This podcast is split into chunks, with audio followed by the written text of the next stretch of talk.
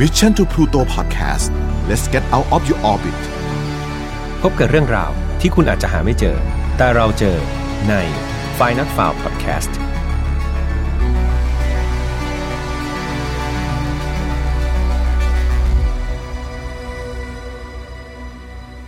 สวัสดีครับ ยินดีต้อนรับเข้าสู่ Final f a r Podcast ซีซั่นที่ 2 นะครับ วันนี้คุณอยู่กับผมแฮมทัชพลเช่นเคย เรากลับมาอีกครั้งนะครับ ใน episode ที่ 36 กันแล้ว ใครที่เผลอกันมาเจอเป็น episode แรกนะครับ ฝากย้อนกลับไปฟังตอนเก่าๆด้วยนะครับ ตอนนี้ถ้าใครติดตามทาง YouTube จะเห็นว่าเรามีภาพประกอบแล้วเนาะตามคำเรียกร้องของทุกคนเลย รับรองว่า ทุกๆ feedback นะครับอย่างที่บอกว่าผมและทีมงานตั้งใจมากๆนะครับให้ถูกใจทุกคน ดังนั้นตอนนี้เราตั้งใจทำงานกันมากๆ หวังว่าจะสนุกถูกใจทุกคนนะครับสำหรับวันนี้เรากลับมาเอาใจคนที่ชอบคดี แบบมีเลือดสาดนิดๆดีกว่า ไม่เพียงเท่านั้นครับ วันนี้ยังมีกลิ่นอายของเรื่องผีสางเข้ามาผสมด้วย แต่ถึงจะเลือดสาดหรือว่าจะมีเนื้อหาที่รุนแรงยังไงนะครับ ต้องออกตัวก่อนว่าไฟนอตฟ้าของเราไม่สนับสนุนความรุนแรงทุกประเภทครับ ทุกเรื่องที่นำมาเล่านี่อยากจะให้เป็นแนวทางในการป้องกันตัวเอง แล้วก็ถอดบทเรียนจากอดีต ที่มันเลวร้ายเนาะไม่ให้เกิดกับเรา แล้วก็คนที่เรารักนะครับ มาเข้าเรื่องกันเลยดีกว่า คดีวันนี้อย่างที่บอกไปนะครับ มันเป็นคดีที่เคยโด่งดังมาก ๆ เลยในอดีต จนถูกนำมาเป็นละครเวที ถูกนำมาเขียนเป็นนิยาย รวมถึงมีการแต่งเพลงให้กับคดีนี้ด้วยนะ โดยเรื่องราวนะครับเกิดขึ้นค่อนข้างนานแล้วแหละในปี 1827 นะครับ โดยสถานที่ที่เกิดเรื่องราวเป็นหมู่บ้านเล็ก ๆ แห่งหนึ่งในประเทศอังกฤษครับที่ชื่อว่าพาวสเตท นะครับมีหญิงสาวคนหนึ่งครับชื่อว่ามาเรียมาเตนซึ่งเธอเกิดเมื่อวันที่ 24 กรกฎาคมปี 1807 ครับ ครอบครัวของเธอนี่ต้องบอกว่าค่อนข้างที่จะยากจนพอสมควร คือบางข้อมูลบอกว่าพ่อของเธอนะครับมีอาชีพในการจับตัวตุ่นนะครับไปขายตัวตุ่นเนาะบ้านเมืองเราไม่น่าจะมีอันนี้เท่าที่ผมทราบ แต่ต่างประเทศเขาอาจจะมีการจับตัวตุ่นไปขายเพื่อเอาไปทำอาหารหรือว่าเอาไปทำอะไรสักอย่าง แต่บางข้อมูลก็บอกว่าเธอ เกิดมาในครอบครัวของชาวนานะครับ ในเวลาต่อมาเนี่ยคุณแม่ของเธอก็ได้จากไป เธอจึงอาศัยอยู่กับคุณพ่อเหมือนเดิมเนาะก็คือชื่อว่าโทมัสมาเตนนะครับแล้วก็มีแม่เลี้ยงหนึ่งคน ชื่อว่านางแอน โดยนางแอนเนี่ยที่เป็นภรรยาใหม่ของคุณพ่อ ก็มีอายุจริง ๆ อายุค่อนข้างไม่เยอะมาก เรียกว่าต่างจากมาเรียคนที่เป็นลูกเนี่ยเพียงไม่กี่ปีเท่านั้นเองครับ คุณมาเรียนะครับถึงจะเกิดในครอบครัวที่ค่อนข้างจะยากจนอย่างที่ผมบอกไป แต่ว่าหน้าตาเนี่ยแล้วก็ผิวพรรณเนี่ยเรียกว่าเป็นสาวงามเลยทีเดียวครับ เป็นสาวงามถึงขนาดที่ว่าเธอเนี่ยมีชื่อเสียงโด่งดังในหมู่บ้านเลยนะครับ มีชายหลาย ๆ คนครับเตรียมที่จะจับจองแล้วก็พร้อมจะจีบเธอมาเป็นคนข้างกายกันเลยทีเดียว แต่ว่าด้วยครอบครัวของมาเรียนะครับค่อนข้างที่จะยากจนมากๆ เธอจึงอยากจะใช้ความสวยให้เป็นประโยชน์ครับในการหาสามีที่มีฐานะดีนั่นเอง โดยเธอไม่อยากให้ตัวเธอและครอบครัวเนี่ยจะต้องลำบากอีกต่อไป จนในที่สุดครับในเดือนมีนาปี 1826 มาเรียตอนนั้นอายุ 24 แล้ว เป็นไงครับอายุ 24กำลังสาวสะพรั่งเลยใช่ไหมครับ เธอก็ได้เจอกับ ผู้ชายคนหนึ่งที่เรียกว่าตรงสเปคกับเธอเลย ที่เธออยากได้ ก็คือผู้ชายที่ชื่อว่าวิลเลียมคอร์เดอร์ครับคือคุณวิลเลียมคอร์เดอร์เนี่ยเป็นลูกชายคนที่ 3 ของครอบครัวเกษตรกร ครอบครัวหนึ่งที่มีฐานะค่อนข้างร่ำรวยมาก นอกจากรวยแล้วเนี่ยหน้าตาก็ถือว่าดีพอสมควรเลย มีสาวๆในหมู่บ้านเนี่ยเขามาติดพันคุณวิลเลียมเนี่ยหลายคนเลยครับ แต่เขาเนี่ย เอาจริง ๆ มีชื่อเสียงค่อนข้างไม่ค่อยดีนัก มีชื่อเสียงด้านลบนะครับว่าเป็นเสือผู้หญิงอ่าโดยต้องบอกว่าวิลเลียมเนี่ยตอนที่เจอมาเรียนะครับคุณวิลเลียมเขามีอายุแค่ 22 ปีเท่านั้นเอง ก็คือน้อยกว่าคุณมาเรีย 2 ปี แต่ว่าไม่ว่าภาพลักษณ์ของวิลเลียมจะเป็นยังไงเนี่ยมาเรียเขาไม่ได้สนใจครับว่าวิลเลียมจะเป็นคนยังไง สิ่งที่เธอสนใจคือวิลเลียม เป็นคนรวยมากนั่นเอง มีเงินทองมากมายเลย ซึ่งแน่นอนว่าจะมันจะทำให้เธอเนี่ยสุขสบายรวมถึงครอบครัวของเธอด้วยก็จะสุขสบายเหมือนกัน แต่นั่นคือสิ่งที่มาเรียคิดผิดครับ เพราะว่าวิลเลียมคอร์เดอร์เนี่ยถึงจะรวยเกิดมาในครอบครัวที่มีเงินเรียกว่าใช้กันเหลือเฟือเลย แต่นอกจากนิสัยใจคอที่เจ้าชู้แล้วเนี่ย เขายังเป็นคนที่เรียกว่าเจ้าเล่ห์มากๆ จนคนในหมู่บ้านให้ฉายาตาวิลเลียมคนนี้ว่า The Fox นะครับ The Fox ก็คือหมาจิ้งจอกหรือว่าเป็นสัตว์ที่เรามักจะมีภาพในอุดมคติว่าเป็นสัตว์ที่เจ้าเล่ห์มีเล่ห์เหลี่ยมนั่นเองนะครับฉะนั้นวิลเลียมเนี่ยก็มีชื่อเสียงกระฉ่อนทางด้านเป็นคนที่กลิ้งกลอก ปลิ้นปล้อนตลบ ตะแลงอะไรประมาณนี้ครับเรียกว่าต่อก่อเรื่องไว้มากมายเลย มีครั้งหนึ่งครับวิลเลียมเคยถูกจับได้ว่าเขาปลอมลายเซ็นของคุณพ่อครับเพื่อไปกว้านซื้อผลิตผลชาวบ้านเลย พอปลอมลายเซ็นเสร็จใช่ไหมครับได้ของอะไรมา แล้วก็เรียกว่าหายไปในกีบเมฆเลยครับเอาผลิตผลชาวบ้านไปจับใช้จ่ายไปอะไรแบบไปกินอะไรเรียบร้อยเลย แต่ไม่ได้จ่ายเงินเขาสักบาทครับเพราะว่าเป็นลายเซ็นปลอมก็ ไม่สามารถที่จะไปขึ้นเงินได้นะครับ นอกจากนี้ยังมีคดีแบบไปหลอกขายหมูให้กับชาวบ้านด้วยครับ เพราะว่าวิลเลียมเขาเป็นครอบครัวเกษตรกรใช่ไหมครับเขามีฟาร์มหมูก็ไปหลอกชาวบ้านว่าเนี่ยเดี๋ยวจะเอาหมูมาคงมาขายอะไรพอชาวบ้านจ่ายเงินมาให้ก็ไม่ได้เอาหมูไปส่งครับ ก็เรียกว่าสร้างความเดือดร้อนไปทั่วเลยนะครับ มีบางคนถึงกับสาปแช่ง วิลเลียมบอกว่าเนี่ยทำตัวแบบเนี้ยรับรองว่าไม่ตายดี เดี๋ยวต้องโดนแขวนคอตายแน่ๆนะครับ เรียกว่าชาวบ้านนี่เกลียดชังวิลเลียมกันพอสมควร ภายหลังเนี่ยครอบครัวของวิลเลียมก็ทราบเรื่องครับ ก็ถึงกับส่งตาวิลเลียมเนี่ยไปอยู่ที่ลอนดอนเลย เพื่อดัดนิสัยแล้วก็จะได้ไม่ต้องสร้างความเดือดร้อนให้กับคนในหมู่บ้านอีก เมื่อเวลาผ่านไปครับ วิลเลียมเนี่ยก็ได้กลับมาที่หมู่บ้านโพสเตดอีกครั้งหนึ่ง เนื่องจากมันมีเหตุการณ์เกิดขึ้นก็คือ พี่ชายของเขาครับ จมน้ำเสียชีวิตไป โดยการเสียชีวิตของพี่ชายของเขาเนี่ยดูมีเงื่อนงำหลายๆอย่างเลยครับ บางคนก็มองว่ามันเป็นอุบัติเหตุ บางคนก็มองว่าเอ๊ะ หรือมีใครจงใจจัดฉากหรือเปล่า ผมพยายามหาข้อมูลของคดีพี่ชายคุณวิลเลียม แต่ว่ายังหายากมากจริง ๆ ครับ หลังจากนั้นยังไม่พอครับ คือภายในระยะเวลาหลังจากที่พี่ชายที่จมน้ำตายเนี่ยผ่านไป 18 เดือนเนี่ยในช่วงเวลา 18 เดือนนั้นครับ ทั้งพ่อและพี่ชายทั้งหมดของวิลเลียมเนี่ยค่อยๆ ทยอยเสียชีวิตไปเรื่อยๆ ไปจนหมดเลยครับ จนสุดท้ายเนี่ยครอบครัวเนี่ยเหลือแค่วิลเลียมกับแม่ของเขา เท่านั้นเองสองคน นั่นหมายถึงอะไรครับ เงินมรดก ฟาร์ม ที่มีพื้นที่กว่า 300 เอเคอร์ ทุกอย่างทรัพย์สินทุกอย่าง ตกเป็นของวิลเลียมลูกชายที่เหลืออยู่คนเดียวโดยปริยายครับอ่าคราวนี้วิลเลียมเรียกว่าหนูตกถังข้าวสาร แบบเต็มๆเลยเพราะว่าตอนนี้เขาครอบครองทุกอย่างแล้วนะครับในครอบครัว กลับมาที่มาเรียครับสาวสวยลูกชาวนาคนนั้น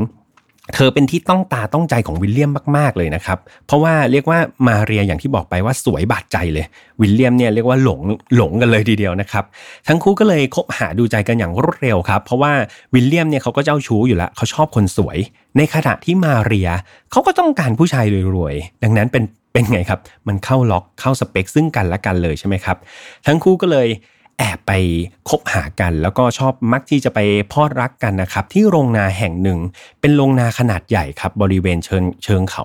บานฟิลนะครับซึ่งห่างจากหมู่บ้านไปประมาณครึ่งไมล์ซึ่งก็เป็นสถานที่นัดพบประจำของสองคนนี้แหละครับ ต้องบอกอ่าลักษณะของโรงนานิดหนึ่งละกัน ว่าโรงนาเนี่ยจริงๆ เป็นโรงนาที่มีเอกลักษณ์ พอสมควรเลย คือหลังคาของอโรงงานเนี่ยนะครับมันจะเป็นหลังคาที่มุงด้วยกระเบื้องสีแดงนะฮะแล้วก็จะตั้งแบบโดดเด่นเลยแหละ เนื่องจากมันมุงด้วยเป็นหลังคาสีแดงเนี่ยชาวบ้านเขาก็จะเรียกกัน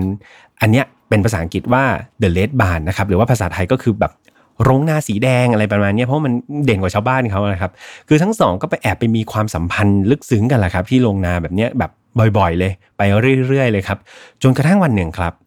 ก็เกิดความผิดพลาดครับ มาเรียเนี่ยตั้งคันโดยที่เขาไม่ได้ตั้งใจ แน่นอนครับว่ามาเรียเนี่ยร้อนใจมาก แล้วก็บอกวิลเลียมว่าเฮ้ยไปรีบจัดการเรื่องการแต่งงานให้เร็วที่สุดเลยนะ แต่เพื่อนๆคิดว่าไงครับ คนแบบวิลเลียม มีเหรอครับที่อยากจะลงหลักปักฐานกับใคร ตอนนี้เขาทั้งรวยมากๆเลยมีเงินมากมายเลยแถมเป็นคนเจ้าชู้แล้วก็กลับกรอกใช่ไหมครับ ดังนั้น เขาไม่ได้คิดจะจริงจังกับมาเรียสักเท่าไหร่ครับเขามองมาเรียเป็นผู้หญิงสวยที่พร้อมจะตอบสนองอารมณ์ทางด้านร่างกายของเขาเท่านั้นเอง ดังนั้นเมื่อเกิดเรื่องแบบนี้ขึ้นมาเรียท้องวินเรียมครับเขาก็เลยหายตัวไปเลยครับ อย่างไร้การติดต่อ ก็หายไปสักพักครับ จนกระทั่งเวลาผ่านไป แล้วก็มาเรียก็ได้ทำการคลอดเด็กน้อยออกมานะครับ ลืมตาดูโลกได้ แต่ก็มีเหตุการณ์ที่น่าเศร้าเกิดขึ้นอีกครับ คือเด็กน้อยที่เป็นลูกของมาเรียกับวิลเลียมเนี่ยก็คลอดมาได้เพียงแค่ 3 เดือนเท่านั้นครับ ก็เสียชีวิตไปอย่างปริศนาอีกแล้วครับ แน่นอนครับ อยู่ๆลูกเสียชีวิตไป ผมไม่ทราบข้อมูลที่แน่ชัดนะครับ แต่ว่าที่แน่ๆเนี่ยมาเรียเขามองว่า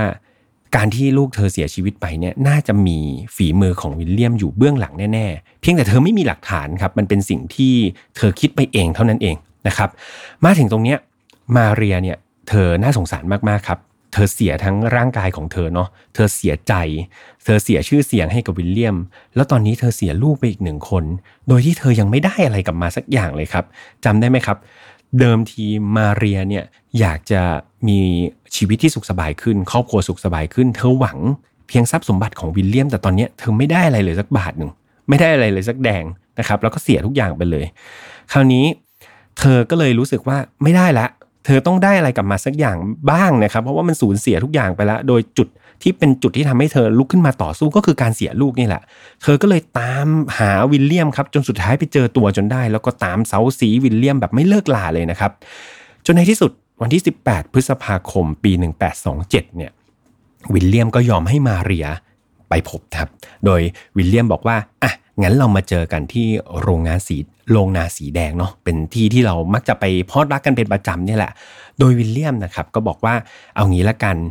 เรามาเริ่มต้นชีวิตกันใหม่นะที่ลอนดอน งั้นเดี๋ยวไปเจอกันที่โรงนาสีแดง เก็บข้าวเก็บของมาเลย แล้วเดี๋ยวไปอยู่ที่ลอนดอนด้วยกัน เป็นไงครับ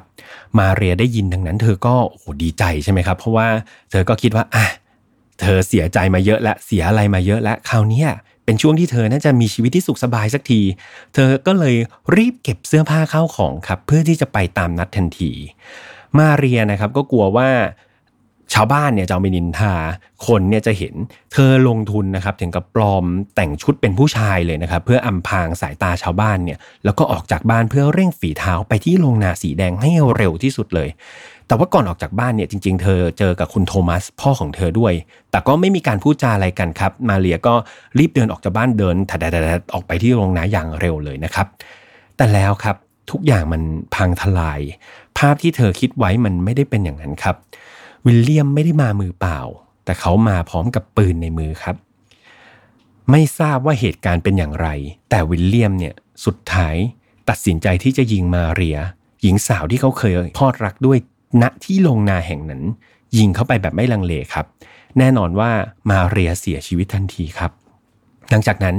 วิลเลียมก็ได้ทำการฝังศพเธอเท่านั้น แล้วก็รีบหนีตัวเอาตัวเองครับหนีไปกบดานอยู่ที่กรุงลอนดอนเลยนะครับ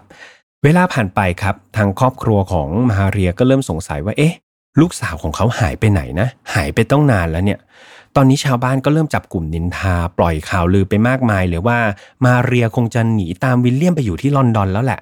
แต่โทมัสมาเตนนะครับพ่อของเธอเนี่ยไม่เชื่ออย่างนั้นครับโทมัสพยายามจะติดต่อวิลเลียมหลาย ๆ ครั้งเลยนะครับเพื่อถามข่าวคราวของลูกสาวว่า เออ ตกลงลูกของเธออยู่ที่ไหนกันแน่ แต่วิลเลียมครับพยายามที่จะบ่ายเบี่ยงตลอดเวลา เมื่อไม่ได้คำตอบเป็นไงครับ โทมัสก็เริ่มโมโหครับแล้วก็ขู่วิลเลียมว่า อะไม่บอกใช่ไหมงั้นเขาจะฟ้องตำรวจละเขาจะแจ้งความละเขาจะแจ้งตำรวจละและนั่นเองครับทำให้วิลเลียมเนี่ยกลัวมากเลยครับ วิลเลียมครับเขาเริ่มที่จะคิดแผนการบางอย่าง เพื่อหลอกโทมัสว่ามาเรียเนี่ยยังมีชีวิตอยู่ โดยเขาคิดแผนการก็คือ เขาทำการเขียนจดหมายปลอมนะครับไปหาโทมัสในชื่อของมาเรีย โดยเล่าว่าตอนนี้เธอสุขสบายดีนะ อยู่บนเกาะแห่งหนึ่งที่ชื่อว่าเกาะไวท์ นะครับซึ่งเป็นเกาะที่สงบห่างไกลผู้คน ไม่ต้องเป็นห่วง ไม่ต้องคิดมากนะครับ เดี๋ยวเธอพักผ่อนอะไรเรียบร้อยแล้วเดี๋ยวจะกลับไปเอง หลายๆคนอาจจะตั้งคำถามว่าอ้าวแล้วลายมือล่ะเออพ่อมาเรียไม่สงสัยเหรอน่าจะจำลายมือลูกสาวตัวเองได้นะวิลเลียมครับเรียกว่าเป็นคนที่ฝึกฝนด้านการปิ้นปล้อนมาพอสมควรนะครับ ดังนั้นคือเขาก็รอบคอบครับ เขาก็เลย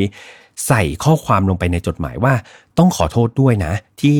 ลายมือนี่มันอาจจะพลิมันอาจจะเพี้ยนไปบ้าง เพราะว่าได้รับบาดเจ็บที่มือนะครับทำให้แบบเขียนจดหมายแล้วลายมือก็อาจจะแปลกๆไป ไม่น่าเชื่อครับ แผนการนี้ได้ผลครับ โทมัสตกหลุม พลางนี้อย่างสนิทใจกันเลยทีเดียว นอกจากนี้ครับ วิลเลียมยังลงทุนเอาเงินครับ สอดเข้าไปในจดหมายด้วยทุกครั้ง เหตุการณ์มันก็เป็นอย่างนี้ผ่านไปประมาณ 1 ปีครับคือผมพยายามจะหาข้อมูลนะว่าวิลเลียมเนี่ยส่งจดหมายไปพร้อมกับเงิน เพื่อหลอกครอบครัวมาเรียกี่ครั้ง แต่ก็ยังหาไม่ได้นะครับ แต่เป็นว่ามันมีการส่งไปเรื่อยๆครับแล้วก็ทุกๆ ครั้งเนี่ยก็จะมีเงินแนบไปให้ตลอดเลย เรามาลองคิดดูตรงนี้เนาะครอบครัวมาเรียค่อนข้างมีฐานะยากจน ก็ไม่แน่ใจเหมือนกันครับ ว่าเหตุการณ์เนี้ยมันจะทำให้การหายตัวของมาเรียไปเนี่ยมันไม่ได้ถูกการขุดคุยหรือการติดต่อ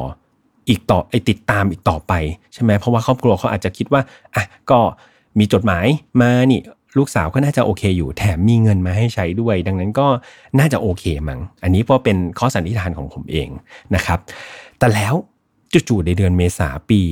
1828 ครับ เกิดเหตุการณ์สำคัญขึ้น ก็คือนางแอนครับนางแอนจำได้ไหมเอ่ยนางแอนคือแม่เลี้ยงของมาเรียภรรยาใหม่ของคุณโทมัสนะครับ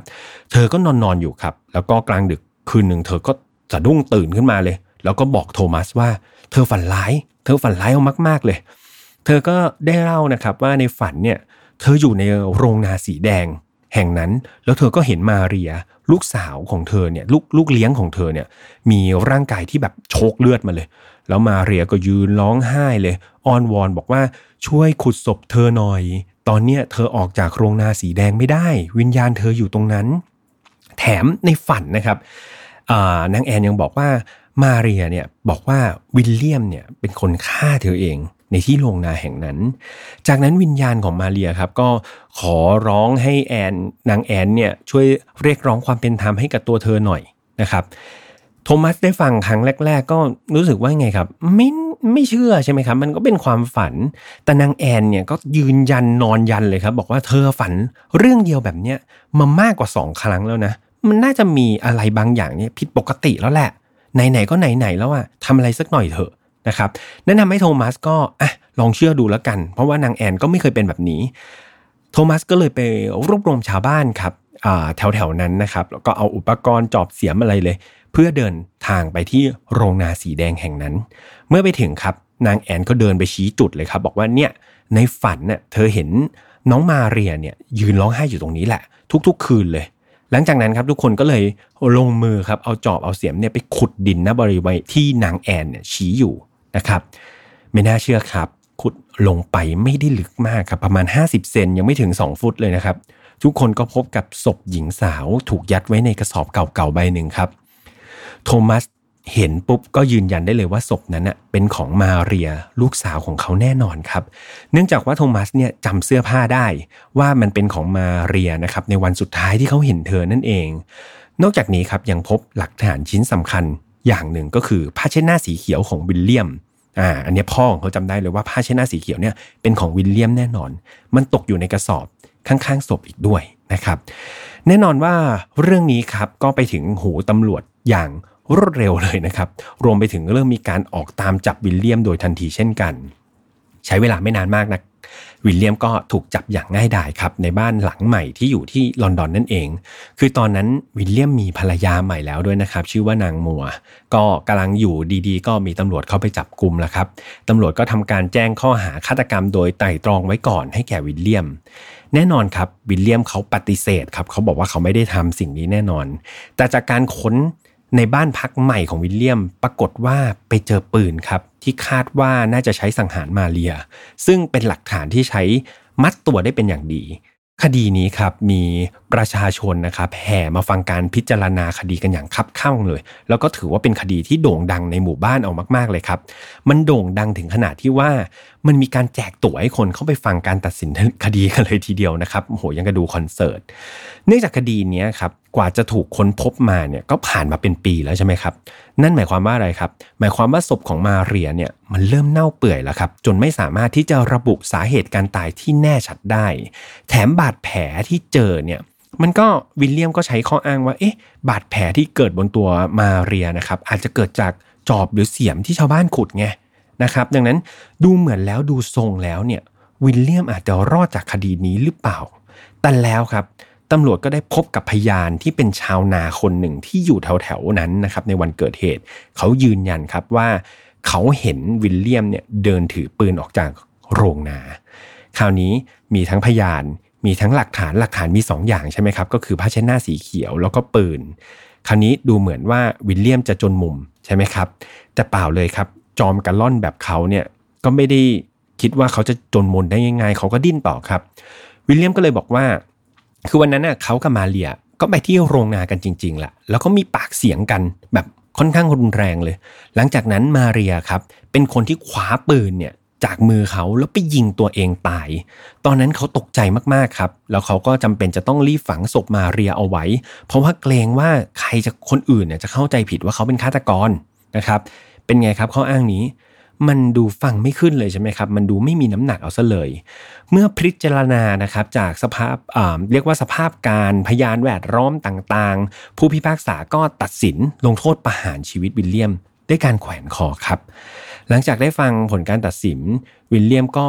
ถูกเข้าไปขังอยู่ในคุกเพื่อรอวันประหารนั่นเอง นะครับจำได้ไหมครับ ชาวบ้านนี่ถึงกับเซ็งแซ่กันเลยบอกว่ามีครั้งหนึ่งที่วิลเลียมชอบไปหลอกชาวบงชาวบ้าน ชาวบ้านก็เคยสาบแช่งไว้ครับว่าวิลเลียมเนี่ยไม่ได้ตายดีหรอกจะต้องโดนแขวนคอตายแน่ๆเองแบบเออเนี่ยโดนแขวนคอ และวันนี้มีการตัดสินนะครับวิลเลียมก็โดนแขวนคอจริง ๆทำให้ชาวบ้านยิ่งเชื่อเลยครับว่าคดีเนี้ยน่าจะมีเรื่องเกี่ยวกับผีสาง หรือว่าการอะไรที่แบบเกี่ยวกับไสยศาสตร์แน่ ๆนะครับ ระหว่างที่อยู่ในคุกครับวิลเลียมเขาก็ได้รับการทำการสารภาพออกมาครับ ว่าเขาเนี่ยเป็นคนสังหารมาเรียด้วยตัวเอง โดยสาเหตุครับ เขาบอกว่าทั้งคู่เนี่ยก็ทะเลาะกันแรงจริงครับ มีการลงไม้ลงมือกันเลย เพราะว่าตกลงกันไม่ได้ว่าจะเอาอยัางไง แต่ว่าเขาเนี่ยเขาบอกว่าจริง ๆ เลยอะเขาไม่ได้มีเจตนาที่จะฆ่ามาเรียเลยนะครับ มันเป็นเพียงอารมณ์ชั่ววูบเท่านั้นเอง เขาโมโหมาก สุดท้ายเขาก็พลั้งมือแล้วก็ลั่นปืนใส่เธอนะครับ ใช้เวลาไม่นานมากครับในที่สุดวันที่ 11 สิงหาวิลเลียมก็ถูกนำไปยังลานประหารนะครับ แล้วก็มีผู้คนมีประชาชนเนี่ยมารอดูเหตุการณ์การประหารชีวิตนี้กันอย่างคับคั่งเลยครับ สุดท้ายวิลเลียมก็ถูกแขวนคอต่อหน้าสาธารณชนนะครับร่างของวิลเลียมถูกมอบให้กับงานวิจัยทางการแพทย์ในโรงพยาบาลเวอร์จิเนีย โดยโครงกระดูกนะครับก็ถูกจัดวางในพิพิธภัณฑ์นะครับแห่งหนึ่งจนกระทั่งในปี 2004 เนี่ย ร่างกายที่เหลือของเขาก็ถูกนำไปชาปนกิจนะครับที่ป่าช้าในเมืองโพสเตดหมู่บ้านของเขาเอง ซึ่งเป็นสถานที่ที่ฝังศพเดียวกับมาเรียอีกด้วยนะครับ มีเรื่องเล่าแปลกๆอีกครับ คือเขาบอกว่ากะโหลกของวิลเลียมเนี่ยที่ถูกโชว์ไว้ในกรอบแก้วที่โรงพยาบาลชื่อโรงพยาบาลว่าซัฟโฟกนะครับเป็นโรงพยาบาลที่เขาแบบโชว์หัวกะโหลกของวิลเลียมเนี่ยแหละเขาบอกว่าอยู่ๆเนี่ยหัวกะโหลกมันก็ยุบเองครับ เนี่ยหัวกะโหลกมันก็แข็งเนาะอยู่ๆมันยุบเอง เขาบอกว่ามันเหมือนกับมีใครมาทุบให้บุบลงไปเลย นั่นมันทำไงครับ มันทำให้ยิ่งสนับสนุนความเชื่อของหลาย ๆ คนว่า มันคือคำสาปของมาเรีย วิญญาณของมาเรียเนี่ยมีจริงแน่นอน เป็นไงครับ มาถึงตอนนี้เหมือนคดีก็จะจบลงได้ เพราะว่าดวงวิญญาณของมาเรียที่มาเข้าฝันนางแอนใช่ไหมครับ แต่มันก็น่าแปลกเหมือนกันสำหรับหลาย ๆ คนที่เชื่อในมุมของวิทยาศาสตร์ ใช่ไหมครับ คราวนี้มันก็มีคนที่เชื่อเรื่องราวของผีสางแล้วครับ ว่าเอ้ยมันคงเป็นผีบอกมีวิญญาณมาบอกจริง ๆ แต่ก็มีอีกหลายคนครับที่เขาไม่เชื่อ แล้วก็ตั้งข้อสงสัยเอาไว้มากมาย มีคนเริ่มตั้งข้อสงสัยในเหตุการณ์นี้ครับว่ามันจริงหรือเปล่านะ ที่มาเลียจะต้องมาเข้าฝันนางแอนแม่เลี้ยงของเธอ อย่างแรกเลยจำได้ไหมครับ ที่บอกว่านางแอนเนี่ยอายุมากกว่ามาเรียเพียงไม่กี่ปีเท่านั้นเอง ดังนั้นทุกคนรู้ดีครับว่า มาเรียเนี่ยไม่ได้ชอบขี้หน้าแม่เลี้ยงของเธอสักเท่าไหร่ แล้วก็เชื่อว่านางแอนเนี่ยที่มาแต่งงานกับพ่อเธอเนี่ยก็เพียงเพราะว่าอยากจะให้พ่อเธอเลี้ยงดูเท่านั้นเอง ทั้งทิ้งที่พ่อเธอก็ไม่ได้มีฐานะร่ำรวยอะไร เขาคันว่ายากจนกันเลยดีกว่า มีชาวบ้านครับเคยเห็นว่ามาเรียกับนางแอนเนี่ยทะเลาะกันอยู่บ่อยๆครับ เสียงดังเซ็งแซ่จนแบบเอะอะโวยวายจนชาวบ้านเนี่ยเขาก็รู้กันไปหมดแล้วครับ ซึ่งดูแล้วมันก็น่าแปลกใช่ไหมครับ ที่แบบเออทำไมวิญญาณของมาเรียเนี่ย ดันมาเข้าฝันนางแอน แทนที่จะไปเข้าฝันโทมัสพ่อของเธอแทน มีคำถามครับที่น่าสนใจทำไมเรื่องนี้มันเพิ่งมาเกิดทั้งทั้งที่คดีเนี้ยผ่านมาแล้วต้องปีกว่าทำไมวิญญาณของมาเรียเพิ่งมาคิดได้นะ แล้วก็เพิ่งมาตัดสินใจ เข้าฝันนางแอน แปลกใช่ไหมครับ แทนที่จะแบบ อืเพิ่งโดนฆ่าตายแล้วก็รีบมาบอกตอนนั้นอาจจะพิสูจน์อะไรได้ง่ายกว่านี้อีกมากเลยนะครับ มีคนพูดกันอีกครับว่าตลอดหนึ่งปีที่ผ่านมาที่มาเรียเสียชีวิตไปแล้วเนี่ยที่เรื่องมันเงียบไปเนี่ยก็เพราะว่าวิลเลียมปลอมจดหมาย แล้วก็ใส่เงินมาให้ทุกครั้งนั่นเองนะครับแต่ว่าหลังๆเนี่ยมีการพูดกันในกลุ่มชาวบ้านว่าดูเหมือนวิลเลียมเนี่ยจะไม่ได้ส่งจดหมาย แล้วก็แน่นอนพอไม่มีจดหมายก็ไม่มีอะไรครับ ไม่มีเงินในจดหมายด้วย นั่นเองครับทำให้นางแอนเนี่ยเริ่มไม่พอใจ แล้วก็สร้างเรื่องวิญญาณมาเรียขึ้นมาซะเองเลย ด้วยข้อสงสัยเหล่านี้ครับมีการคาดการณ์จากชาวบ้านนะครับ ว่า เอ๊ะ หรือว่าจริง ๆ แล้วนางแอนเนี่ยรู้เห็นการตายของมาเรียมาตั้งแต่ต้น และเธอเองอาจจะเป็นคนที่ไปแบ็กเมย์รีดเงินจากวิลเลียมก็ได้ โดยใช้อุบายว่าให้ส่งจดหมายปลอมมาเรื่อย ๆ นั่นแหละ เพื่อแลกกับการปิดปาก ไม่บอกเรื่องนี้กับใครนะครับ เชื่อกันว่าวิลเลียมเนี่ยเขาเป็นคนที่ค่อนข้างกลัวตำรวจมากๆเลย ดังนั้นพอเจอคำขู่ของนางแอนเนี่ยก็เรียกว่ากลัวจนขึ้นสมองครับ แล้วก็หลงกลทำตามแผนส่งจดหมายพร้อมกับเงิน มาให้นางแอนทุกๆ ครั้งไป แต่พอเหตุการณ์ผ่านไปเรื่อยๆนะครับดูเหมือนวิลเลียมจะหยุดการส่งจดหมาย รวมถึงหยุดเงินคราวนี้นางแอนก็เลยไม่พอใจนั่นเองเหตุผลครับไม่ได้มีระบุชัดนะครับว่าทำไมวิลเลียมถึงหยุดส่งจดหมายไป แต่ว่า ก็มีข้อสันนิษฐานว่า เอ๊ะ หรือว่าตอนนั้นวิลเลียมเขาหนีไปอยู่ที่ลอนดอน ก็อาจจะมีปัญหาด้านการเงินหมุนเงินไม่ทันนะครับ หรือว่าวิลเลียมก็อาจจะคิดว่าเหตุการณ์ก็ผ่านมาเป็นปีแล้วเนี่ย นางแอนก็คงจะไม่เอาเรื่องไปบอกใครแล้วแหละหรือว่าไปบอกใครก็คงไม่มีใครเชื่อมั้ง อ่า วิลเลียมก็เลยคิดไปเองแล้วก็หยุดส่งจดหมายไป แต่ที่ไหนได้ครับ นางแอนดันแบบหักหลังซะได้มาแต่งเรื่องผีนะครับ ซึ่งแน่นอนว่าพอแต่งเป็นเรื่องผี สิ่งที่เธอได้ผลประโยชน์คืออะไรครับ เพราะว่าเธอจะได้หลุดจากเรื่องของการสมรู้ร่วมคิดทันทีไงครับโอ้นางแอนฉลาดจริง ๆนะครับ นอกจากนี้ครับอาจจะมีคนสงสัย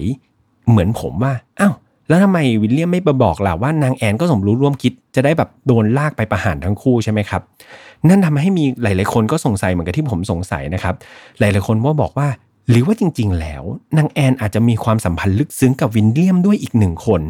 ไม่อย่างนั้นเขาจะรู้ได้ยังไงล่ะครับ ว่าวินเลียมมีการนัดหมายกับมาเรียที่โรงนานะครับ และทำไมวินเลียมถึงไม่สะทอดอะไรไปที่เธอ ดีไม่ดีนะครับ แผนการนี้อาจจะเป็นการสมรู้ร่วมคิด ระหว่างนางแอนกับวิลเลียมก็ได้แบบวางแผนฆ่ามาเรียนะครับ ในสภาวะนั้นคือต้องบอกว่าตอบยากจริง ๆ ครับ เพราะว่าคนเจ้าเล่ห์แบบวิลเลียมอะผมก็ไม่รู้ว่าทำไมเขาจะต้องปกป้องนางแอน แต่เอาเป็นว่า ไม่ว่าเหตุการณ์จะเป็นยังไงนะครับ ก็ดูเหมือนว่ายังไม่มีอะไรที่จะฟันธงได้อย่างนั้นแน่นอนนะครับ มีอีกหนึ่งสมมติฐานเนี่ยที่สนับสนุนว่านางแอนกับวิลเลียมเนี่ยอาจจะคบชู้กันจริง ๆ คือเขาบอกว่าทั้งสองเนี่ยจริง ๆ แล้วอาจจะมีการที่แอบชอบกันอยู่แหละนะครับ แล้วก็มีการหึงหวงกันระหว่างนางแอนกับมาเรียถูกไหมครับ หลังจากนั้นเนี่ยนางแอนก็ อาจจะไปมีวาทศิลป์ จนทำให้วิลเลียมเนี่ยฆ่ามาเรียได้ แล้วก็อาจจะคิดว่าอะไปหลบอยู่ที่ลอนดอนสักหน่อย คอยส่งเงินมานะ แล้วเดี๋ยวค่อยกลับมาคบหากันใหม่ แต่ปรากฏว่าสิ่งที่ทำให้นางแอนเนี่ยโมโหขึ้นมาก็คือวิลเลียมไปแต่งงานใหม่จำได้ไหมครับที่ผมบอก ไปแต่งงานกับนางมัวที่ลอนดอน และนั่นอาจจะทำให้นางแอนรู้ข่าวครับ แล้วก็ทำให้เกิดความหึงหวงก็เลยสร้างเรื่องนี้ขึ้นมา แต่อย่างไรก็ดีครับ เรื่องนี้ก็ จบลงไปแบบวิลเลียมก็เสียชีวิตไปแล้วใช่ไหมครับนางแอนก็รอดแล้วก็หลังจากนั้นมันก็ไม่มีใครที่จะมาเฉลยความจริงได้แล้ว นอกจากนางแอนนะครับ ว่าเรื่องราวสุดท้ายเป็นยังไง ซึ่งนางแอนก็แน่นอน เธอก็เงียบสนิทนะครับ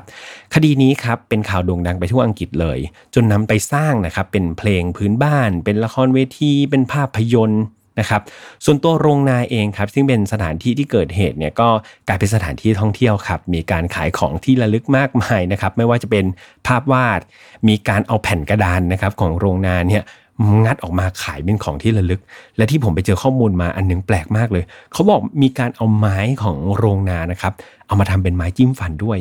ผมไม่ทราบเหมือนกันนะครับ ว่าใครจะกล้าเอาไปใช้แคะฟันนะครับ แต่ว่าก็มีเหตุการณ์น่าเศร้าก็คือในปี